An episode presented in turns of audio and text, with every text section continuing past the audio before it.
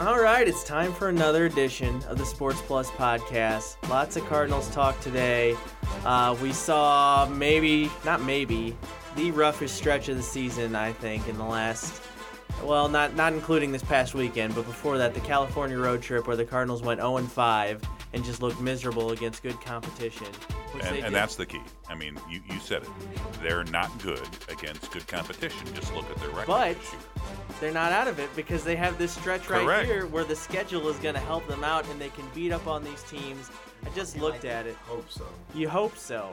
They're like 50 some games combined under 500. The Royals, Rockies, and uh, Reds here. And they have 13 games against them to finish off this month. Well, uh, they better do it because the, the final stretch of the season in September is going to be brutal. lots so, of Cubs, lots of Cubs games. Yes, so so they're they're going to have to be in a position where where they have a little cushion, um, or they're going to have to play better than they played most of the season.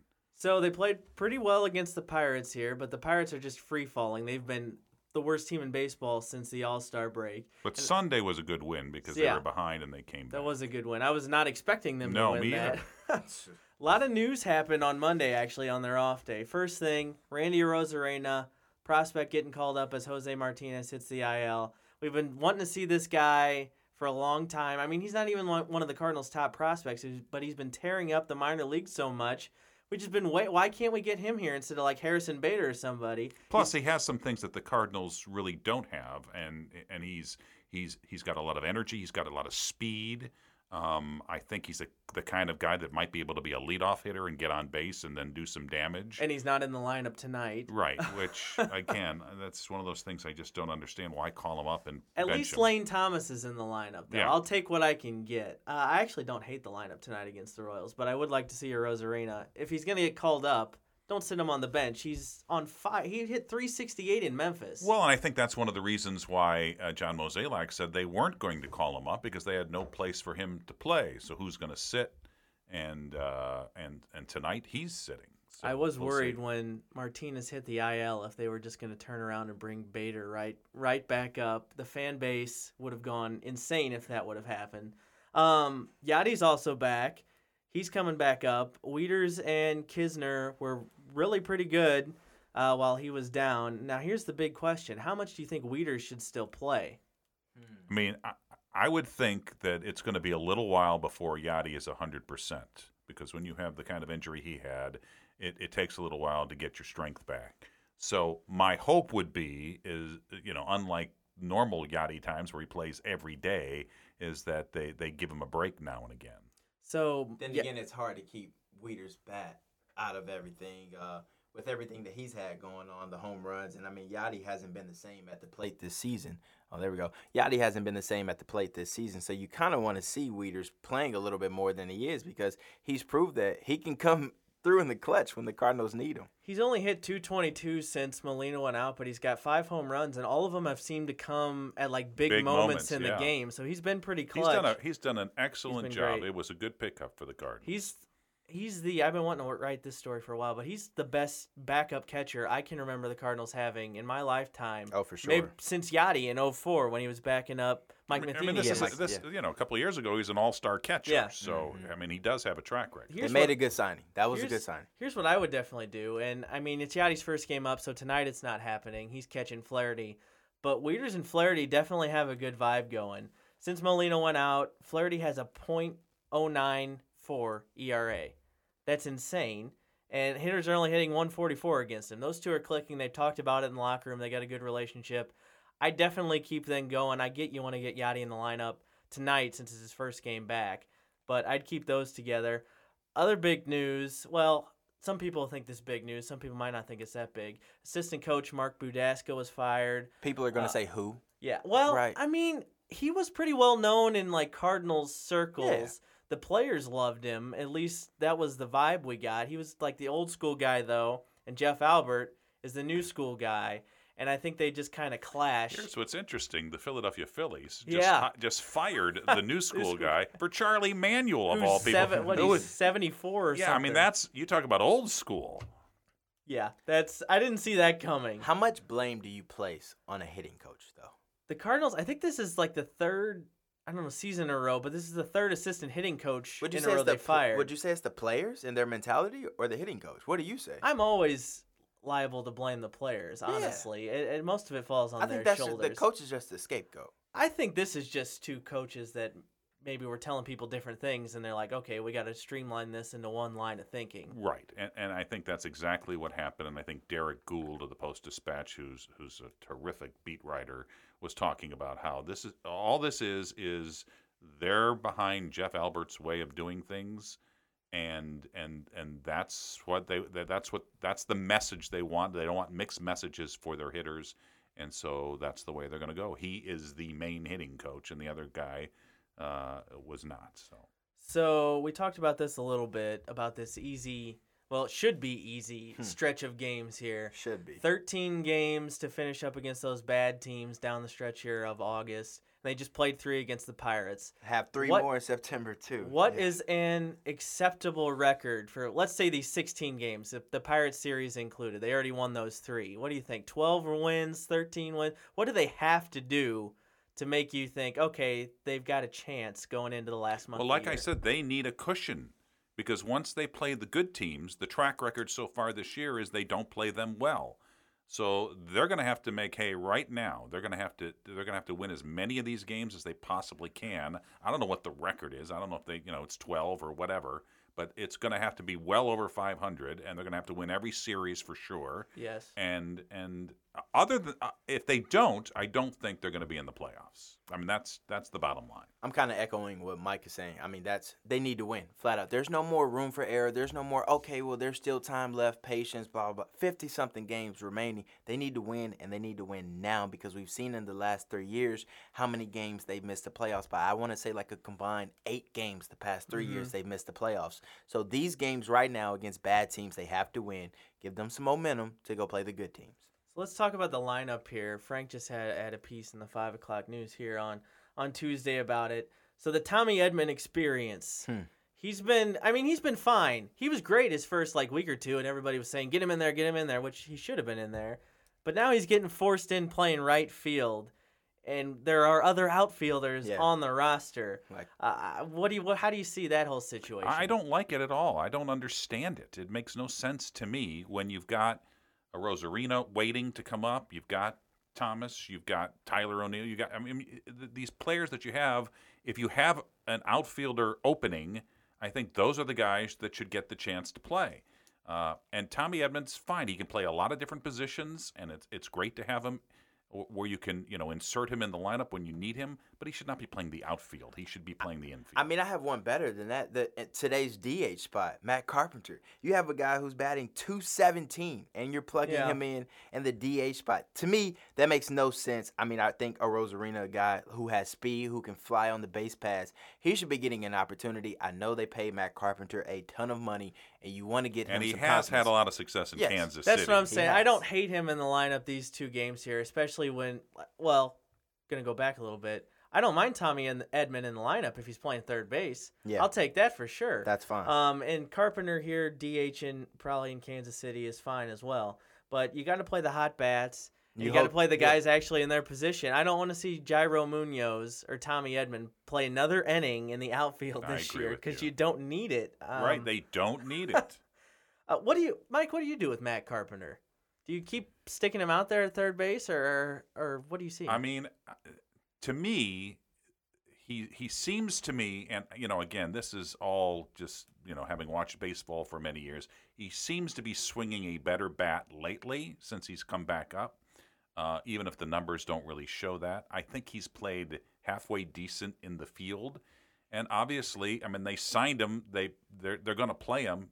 So uh, I, I mean, if you're going to play him, I'd rather have him as the DH tonight yeah, uh, than than playing third base. But um, you know, I it I know that if I were the general manager of the Cardinals, uh, I'd be nudging Mike Shildt to to play him a little bit because uh, he's a veteran. He's won in Kansas City, and they're paying him a lot of money. yeah. Mhm. Yep. Um, let's talk about the guy who has the highest batting average on the Cardinals this season. Kolten Wong Hmm.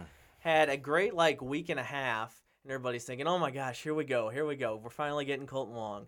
Then he just kind of tanked for a month, but he's steadily built his way back up, and he's having a really nice season, coupled with his defense, where every night he does something that makes you go, "Wow!" Yeah. He's just quietly having a really nice season. So you want to see him at the, at the leadoff? So I have that in here. I would love if he could do it, but his career numbers say otherwise. Uh, There's a lot of these guys on the Cardinals. You put them in a different lineup position and they just go nutty. It is a strange. I don't thing. understand it. Like Yeah. Kolten Wong, yeah. uh, he's a career. He has a career 290 on base percentage leading off. That's not good enough. On the other hand, Matt Carpenter was an unbelievable leadoff Yes. hitter, and he hasn't been this year. So, But usually when they moved him to third or or Yeah, whatever, trying to drive in runs, he didn't do anything. Right. So I don't get it with these guys. They can't hit anywhere else in the lineup. I'd love to see Wong hit leadoff, but but, but, I- I you don't have to realize these are very small sample sizes. I don't know how many how many times that Kolten Wong has let off. This year he's only played four games leadoff. So, So, so uh, when, when we talk about the the lack of success, sometimes success comes after you you know do it over and over and over again, and you know he has not done the leadoff job uh, over and over and over again. But he has proved this season with confidence and support. He can do Yeah. pretty much Oh, anything. he said- and he, he loves to throw those little jabs at Matheny. he, last I mean, you can tell yeah. it's uh, you can tell in the locker room their little little digs at Matheny every time they talk about believing in him, and he's out there every day, even against lefties. He does like bringing that. But up. I but I will I will say this about Wong, being a former collegiate athlete, confidence goes a long way. And when you have a good support system and your coaching staff believes in you, then the sky's the limit for Kolten Wong. And I think he showed that this season. And I also think he's hungry to prove that he was that Gold Glove winner last year. So we don't have to go full lineup like I have here, but like top four, your one through four guys the rest of this year. I think I'd go Fowler, DeJong, Goldschmidt, and Ozuna. I think that would be my one through four. Because That's a nice Fowler has been four. pretty good getting on base. So base. Arozarena's not playing. Arozarena's Mm. Well, he hasn't done anything in the majors, but then again, He's we'll def- never know. But but, Oh. but they just called him up. It, I, I Yeah. assume Well, right it's not now- to sit on the bench. right now. I'm playing Fowler and right, Ozuna and left, and then Thomas or Arozarena in center. Who's ever hotter right But Okay, then what do so you- what- so if Arozarena is playing in center, where are you hitting him in the lineup? Are you I'm leading him start off? not right away. no, not, Okay. yeah, if not I mean, yet. if he proves himself, then definitely, yeah. Well, he's but I definitely at wouldn't. the bottom half. I think that's too much pressure to put on. Okay, la- last month of the season, your first time in the big leagues, go lead off for us. And, and I, I, I just don't understand why that's any more pressure than than batting any a- anywhere else in the order. I would definitely put him in the lineup. I'll mean- say that. Well, He's got to be in So there. what about. Jose Martinez when he comes back? I mean, Ho- I love Jose Martinez someone to will be death. sent down then. Yeah. I love. Ho- well, it'll be September, and That's you true. can Oh, expand your that's roster true. a Yeah. little bit. Very true. I love yeah. Jose Martinez to death, but I, I, I don't know. He hasn't been quite the guy That so he far was at this the last- beginning of the yeah. season. Yeah. Um, let's, go over here. I got to be nice, throw some love to the Illini since we did that one podcast talking for about 20 minutes on Mizzou. I have to give Illinois some love. Uh, I was up there last week. I know, Ahmad, you've been up to Champaign too. Mm-hmm. Uh, I just love Lovie. I do love Lovie. I want him to succeed. I don't know if it's ever going to happen. Mike, you probably had some experiences with Lovie when he was here. How did, sure, how did as, you as read a, him? Ra- as a Rams assistant coach, he was outstanding, and obviously he had success as the Bears head coach. But I think his record is something like nine and twenty-seven Yes. at You are. Illinois. Yep. and that's not success at all. And it's not like the Illini. I mean, th- th- they've never been the upper echelon of the Big Ten, but they've had some moments. They've always been able to compete. They've all, they- they've they've had some moments where that where they're in the thick of it, and it's been a long time since that happened. And so, how much longer? I mean, is this is is Lovie on the hot seat this year? They just Yeah. signed him to a two-year extension he, in, had, in he, December, he I has to think. win this year. When I spoke with former Trinity Catholic coach uh, Corey Patterson about Lovie Smith, and I said, not as many wins as you guys would expect. And he said, well, you know, this was a new program, a new team, and we're doing things the right way. We didn't go get a bunch of JUCO transfers to come in and try and change the culture in two years. So he said, this is will be Lovie Smith's first recruiting class, their junior or senior seasons, and this is when they expected to see change. They have his players, his culture, so they expect to win five to six games this year, if not more. But um, obviously, he needs to win if he wants to get the game. I think they should. Their schedule's pretty easy. They should win all their non-con games. Rutgers is a mess, so that's four games right there. And I, they should be able to steal one against some Big Ten competition. and if they do that, then people can start to get excited. That's what they need to do. Yeah. I mean, you, Yeah. you got to win the games you're supposed to win, and then you got to sneak a, a game or two where you're not expected to win. And if you've been looking at their social media account, I mean Isaiah Williams, that guy. well, looks- that's who that's who I wanted deal. to get to next. They Yeah. got Brandon Peters, the quarterback transfer from Michigan, who just hearing Lovie talk uh, on media day. I mean, I think that's the guy they want to, to start. take the job. Yeah, because he's got more experience. But man, Isaiah Williams stole the show just in terms of interest at media day. Everybody just flocked to him speed kills. because I mean he's entertaining to watch. He's like another Isaiah Williams that Mhm. used to go there Mhm. by the name of Juice. But uh, and they actually said Isaiah said he's talked to Juice Williams before, and they've given traded some advice and whatnot. So I thought that was pretty cool. Um, but I don't think they're gonna rush him, and I don't think they should either because I think he could be a stud. What do you think, Ahmad? I think he can be a stud, like you said, and obviously you hinted at a great point. They shouldn't rush him. There's a, ba- 18, 19 year old kid trying to come in and turn the program around. He can't do it by himself, and he can't do it in just four to five games. But I do think if they want to get that program turning in the right direction, he will be the guy that leads them that way. He's a bit undersized, but he can throw. I mean, we've seen him throw. He's got an arm And speed and kills. speed. Oh yeah, speed. you get him out in the open field, he's hard to tackle. So the other thing that stuck out from Illinois media day, there's a definite definite St. Louis to Illinois pipeline going Mhm. on right now. It's not just Mizzou. There's some big names going to Illinois as well. Not just Isaiah Williams. Moses Akpala is just a physical specimen beast Yeah. from Ladue. Uh, he used to throw kids around in high school. He's saying it's taken so, a little bit to get acclimated to the college game because everybody's like as big as he is now. Uh, but he's impressive. Keith Randolph from Belleville West uh, is is pretty good too. Amuki or Shimon Cooper from uh, Trinity. Trinity. Yep. there with Isaiah. I think he might get a chance to play quite a bit. Linebacker position his freshman year. I think what you're going to see from the next four to five years, if you're a St. Louis sports fan, you'll see a lot of St. Louis kids going to Mizzou and Illinois. And that's kind of what you want to see. Those two colleges closest to home. Obviously, you still have guys going to Ohio State and Notre Dame's and all those big time schools, but St. Louis and Illinois, they have a lot of pride in St. Louis. You know, both of those programs want to win the recruiting battle here. And I think it's just special, especially with the border war coming back into play in 2026. You know, it's really fun to see your friends and your family playing two hours away. Hey, as long as these kids are staying home, Mizzou or Illinois, I like it. I like all these kids staying home. Um, let's have some fun here at the end. It's International Lefties Day. This is Tuesday, August 13th. I, I don't think any of us are left-handed, are we? No, No, I None of us are left-handed. I admire from afar. Yeah, me too. Um, there's been a lot of Cardinals lefties that have, have been a little interesting over the years. I wrote a bunch of names down here. I just wrote a story that we published on KSDK.com. Steve Carlton is the one that comes to mind first, of course. And I, I don't think it's even probably the worst trade in Cardinals history. Rick Wise for Steve Carlton, right before he really took off and became a Hall of Famer. Uh, I mean, he won he's the best. 27 games The on, year that, af- on that Phillies team that was terrible. I mean, it was a terrible, and he won 27 games. That's how good he was. He was the best I think we've we ever had him on Sports. Plus one Really? time. Now, if you remember, when Steve Carlton um, was in the major leagues, he did not talk to the press. Um, but Hmm. we had him on Sports Plus. You know, he had retired by then.